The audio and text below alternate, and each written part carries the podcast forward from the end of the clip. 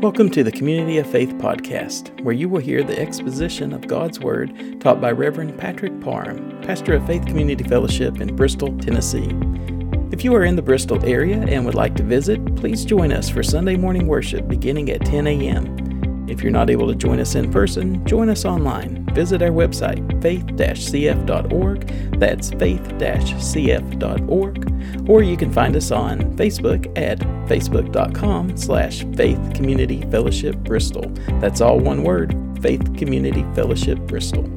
Here at Faith Community Fellowship, our goal is to ensure that what we do is edifying to our Heavenly Father, and we hope that this podcast is a blessing to you. Let's join Pastor Pat as he brings us God's Word. All right, go into the book of John and look at some of the places that speak of the deity of Christ. And of course, if you do that, you naturally are going to think of his I am statements as a great beginning point. And so I wanted to start with that. There are seven of those. And in John chapter 6, we pick up the first one where Jesus identifies himself as the bread of life. In John chapter 6, I want to read beginning at verse 26 down through about verse 36. John chapter 6, beginning at about verse 26. Going down through the 36th verse. Jesus answered them and said, "Most assuredly I say to you, you seek me not because you saw the signs, but because you ate of the loaves and were filled.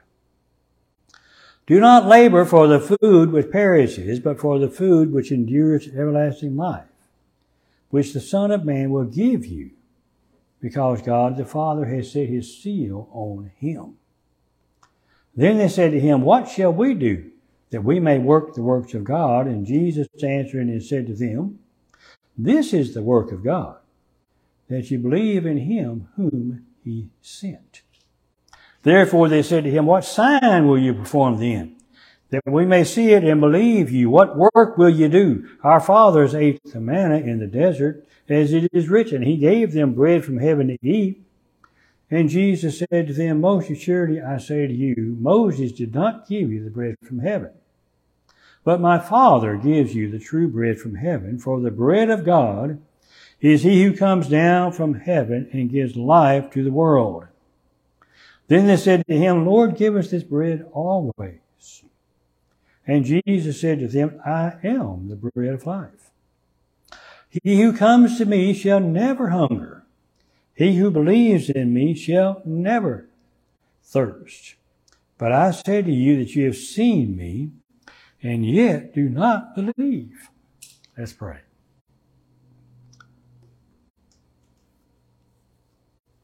Lord, what a wonderful passage of Scripture, and what a clear presentation of your deity. We ask that as we approach this passage, we would see things that help us in our walk with you. See things that help us as we deal with people around us who do not know you. And see things that would help us not only in initial salvation, but throughout our lives as we learn more and more to depend upon you and your glorious Spirit. For we love you and we love your people, and we ask your blessings upon this service. And may it bring glory to you and be helpful to them. In Jesus' name, amen. Now, in this chapter, there is a discourse between Jesus and a crowd of people who have been fed in what we refer to as the feeding of the 5,000. That's recorded in all four of the Gospels. But it also contains the first of seven times Jesus uses the phrase that I am in the Gospel of John. Now that is an undeniable claim of the deity of our Lord, and the Jews would have recognized that right off. They would have went back in their minds to Exodus chapter 3 when Moses asked the Lord, "When I go to the land of Egypt, who am I going to say has sent me?" And God answered him, "You just tell them that I am has sent you." And so Jesus is identifying himself with God here in these phrases. And he had returned to Galilee after going down to Judea there for a little while. And people were following him because he had healed so many folks. And after he fed the 5,000, they were going to take him by force and make him king. But he departed alone up into a mountain. And while he was up there, he sent his disciples over across the sea. They got into trouble because there was a storm. And Jesus came to them walking in the water and got into the boat. And it was immediately at the land where they were going. And verse 22, I did not read, but it begins on the following day. That's the day after the 5,000 were fed there. The people had gone to look for Jesus. They didn't find him where he was the next day. They knew there had only been one boat there, and the disciples had taken that, and he hadn't gone with them. So they hired other boats and went over to the other side of Galilee to try to find him. And that's the setting of the conversation coming into verse 26 there. And we see right off as this goes along, it may not just jump right out at you at first. But as you look at the passage and begin to think about it and dissect it a little bit, we see that the Jews who are talking to him really did not believe in Jesus. Not in the biblical sense. They didn't believe that he was who he claimed to be. And they demonstrated that by their actions the previous day. They wanted to make him an earthly king because that's where their minds were. They were in the physical realm. They were seeking Jesus, but not for the right reasons. They wanted something from him. First, they wanted to be fed. He had fed the 5,000, so they wanted physical bread. And in verse 26, he's answering a question. Rabbi, when did you come here? In verse 25. But you see, Jesus really never addresses that. And I talked about that in the Joy Club Wednesday night. Many times Jesus doesn't answer the question asked him because it doesn't address the issues that needed to be talked about. He just goes right into the spiritual things, just like he did with Nicodemus. And when they ask him that, he just goes right on by that and gives them the real reason they need to have a discussion here. He said, you're seeking me for the wrong reason. You want physical bread. You ate of the loaves and were filled. And you are seeking me for signs, the healings that you have witnessed. You can go back to verse 2 and read about that. And so they demonstrate their unbelief that Jesus is really God by their lack of spiritual understanding of the signs. Why did Jesus do signs to start with? He did signs to demonstrate who he was. In John chapter 2, when he did the miracle of turning the water into wine, the result with the disciples was they believed in him. That was the result that he wanted. But these folks had another idea. They just wanted their physical needs met. You ever run into somebody like that? Or maybe we were like that at one time. We saw Christianity as maybe just a means of taking care of the physical, helping us in this physical world. These folks were too occupied that way. They were always waiting for something else, and they wanted the physical taken care of first. But Jesus says it another way over in Matthew 6. Seek first the kingdom of God and his righteousness, and all these things shall be added to you. Therefore, do not worry about tomorrow, for tomorrow will worry about its own things. Sufficient for the day is its own trouble. They were seeking him for the wrong reason, and they did not have an understanding of who he was and who they were, because secondly, they tried to find salvation by works. Verse 28, what shall we do that we may work the works of God? They wanted to be able to do something in order to know God. Something that they could do to earn them salvation. And many people still want that today. They want to earn their salvation. But in Isaiah we read, we are all like an unclean thing. All our righteousness are like filthy rags, and all fade as a leaf. Our iniquities, like the wind, have taken us away. We cannot earn merit with God. And then, when the conversation continues, I believe they really get around to insulting the Lord there in verse 30. What sign He says, all you got to do is believe in me. I said, well, if you want us to believe in you, what sign are you going to do? Why was there there to start with? He had done the signs of the healings. He had done the sign of the feeding of the 5,000. And they want to know, well, what are you going to do for us so that we will believe in you?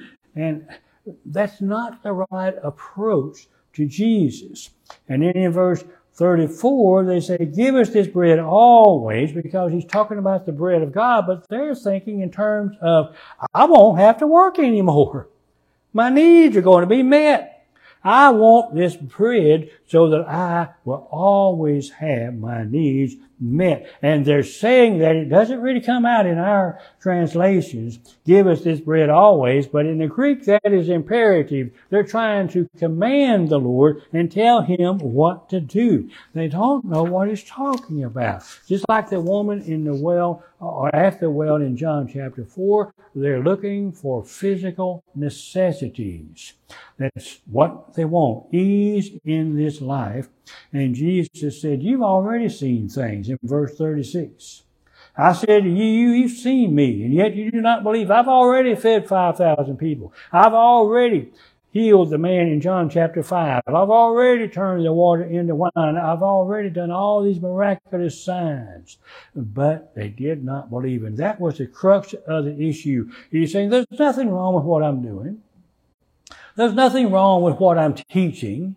The problem was inside them, just as it had been in their fathers before them. They didn't have any faith.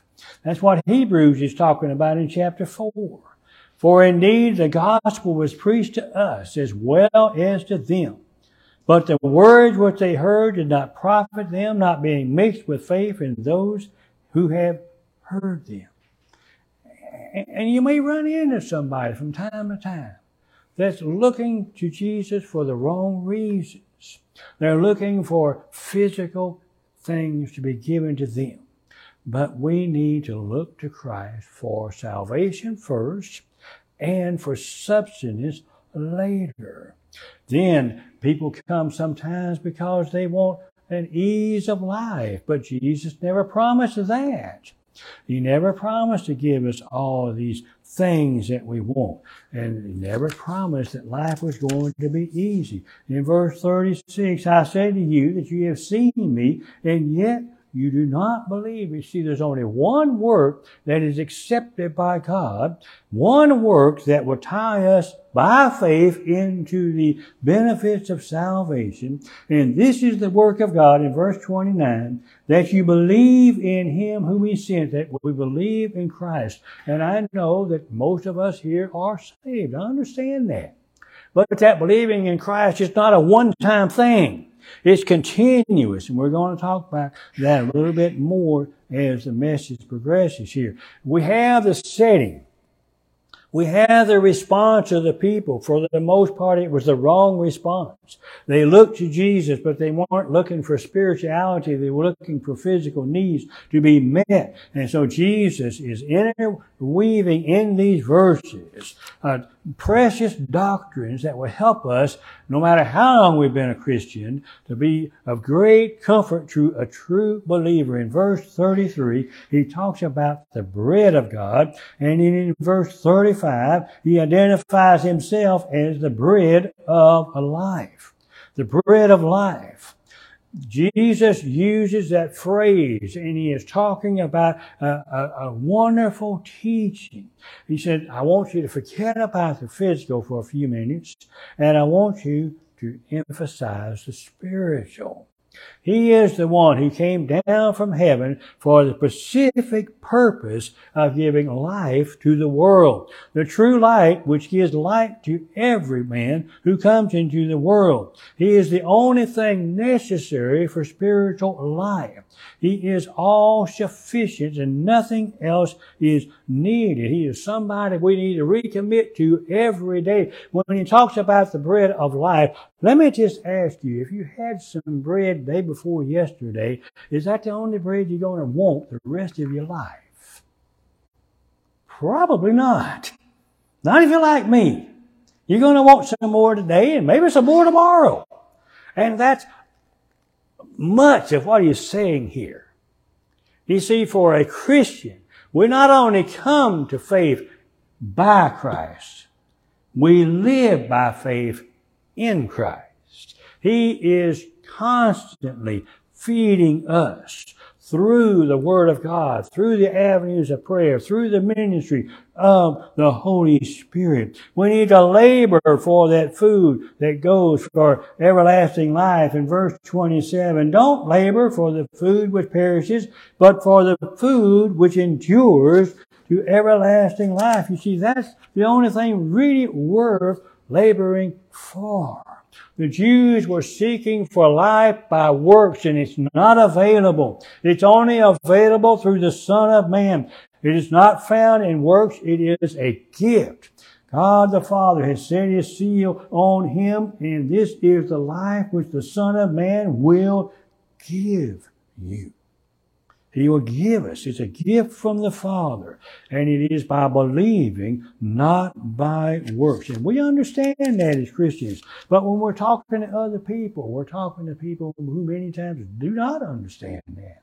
In Romans it says, to him who does not work, but believes on him who justifies the ungodly, his faith is accounted for righteousness. That's Romans 4 and verse 5. And when we talk about believing in Him in the sense of verse 29, it is coming to Christ in faith, believing that He is able to save us initially and to keep us all the time throughout eternity. Receive Him and trust Him and rest in Him. And that is eternal life. In John 17, He said, this is eternal life, that they may know You and Jesus Christ, whom you have sent. Labor for that. Labor in the sense that that's what's important to us. And that is our relationship to Jesus, our heavenly home. Labor for that instead of spending so much time worrying about everything that is temporary. And that results in complete and lasting satisfaction. In verse 35, I am the bread of life. He who comes to me shall never hunger. He who believes in me shall never thirst. He is completely satisfying. You see, the one who truly comes to Jesus will never hunger or thirst spiritually again, because Jesus is like a river of living water that shall never run dry. Over in John 7, he who believes in me, as the Scripture has said, out of his heart will flow rivers of living water. That is the labor we need to be laboring in. If we've already received Christ, well, then we need to be satisfied with Him. Satisfied with where He has placed us. Satisfied with relying on Him. And if we have a need in our life, if we have a problem in our life, if we have a hunger in our soul, then go back to the bread of life who can satisfy those situations. Go to the one that we know loves us. Go to the one that we know wants only what is best. Go to the one that we're going to spend eternity worshiping. Go to the Savior, and He can satisfy us again and again. Go back to the well that He's talking about in John chapter 4 or in Isaiah 55. Ho, everyone who thirsts, come to the waters, and you who have no money, come buy and eat. Come, buy wine and milk without money and without price. And he goes on. And again, we have a tendency to relegate these verses to just initial salvation. And they are applicable there. But they are applicable throughout our Christian lives. Just like I asked about the bread. Just because we had a drink of water yesterday doesn't mean we don't need another one today. And we're going to need another one tomorrow. Jesus is the never-ending source of water. He is the never-ending source of bread. And salvation comes from and through Him. Now, as we conclude our message, let us, as God's children, labor for the food which endures everlasting life. Not in the sense that we earn salvation. We know we don't. But that we show our love and appreciation for the salvation that Jesus freely gives us. And when we speak of the Word of God, of believing in Him whom He sent, let us realize that that begins at the day of salvation, but it grows from there. We need to strive to believe in Jesus for all of life, to meet all of our needs in this world as well as in the next. He is the bread of God, the bread of life, the substance we need in every sense of the word to live satisfied lives in His presence. This is the work of God, that you believe in Him whom He sent. Let's pray. Lord, thank you for this passage of Scripture. Thank you for the beautiful truth that it contains. Thank you for being our bread of life and the source of water so that we never thirst again. Thank you for feeding us initially when you brought us into your kingdom. You removed us from the kingdom of darkness and placed us in the Son of the kingdom of your love, your Son. And we thank you for meeting our needs not only then, but throughout life. For you are our God. You are our Lord, our Savior, the Redeemer of our souls, and we love you. In Jesus' name, amen. Thank you, Pastor Pat, for another wonderful message from God's Word. I hope that you have enjoyed listening to Pastor Pat's message. If this has been a blessing to you, please like and follow this podcast and give us some feedback. We'd love to hear from you. If you would like to support this ministry and the other ministry opportunities at Faith Community Fellowship, please visit our website, faith-cf.org/support. Thank you for joining us for this episode of Community of Faith.